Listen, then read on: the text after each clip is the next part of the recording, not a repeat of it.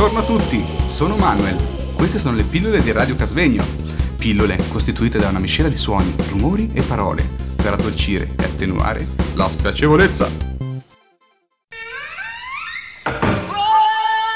Stiamo trasmettendo da Radio Casvegno. Buongiorno a tutti, benvenuti a Radio Gwendolyn. Oggi in studio abbiamo Norman, Angelo, una nuova arrivata che si chiama Fulvia. Fulvia e alla console abbiamo il nostro DJ Nicolò che sta giocando in questo momento. E io sono la Petra. Oggi vi leggerò qualcosa sulla paura. Dunque stringetevi stretti, stretti, stretti. Il nemico è la paura. Si pensa sia l'odio, invece è la paura. Naturalmente la gente comune non vuole la guerra.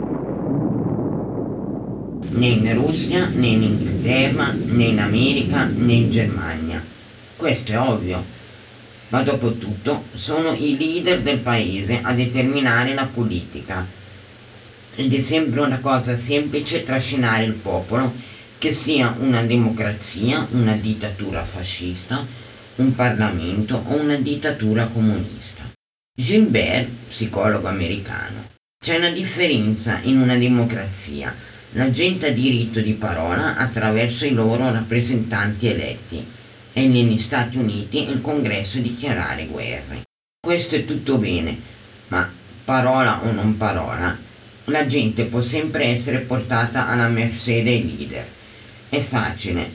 Tutto quello che dovete fare è dire loro qualcuno li sta attaccando, denunciare i pacifisti per mancanza di patriottismo ed esporre il paese a dei per- pericolo. Funziona allo stesso modo in qualsiasi paese.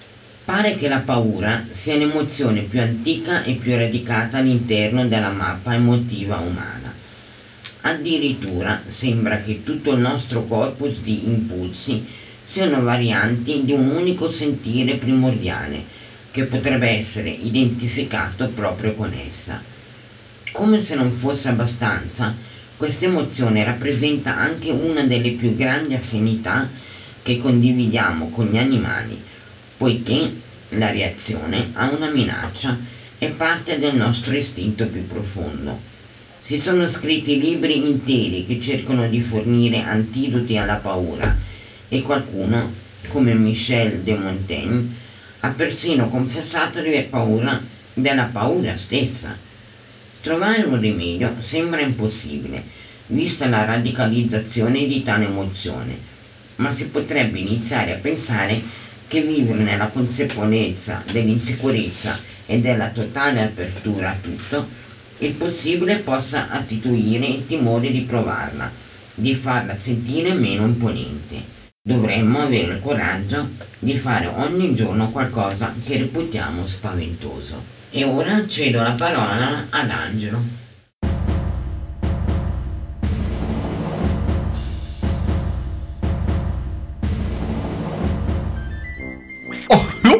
Questo è Radio Casvegno!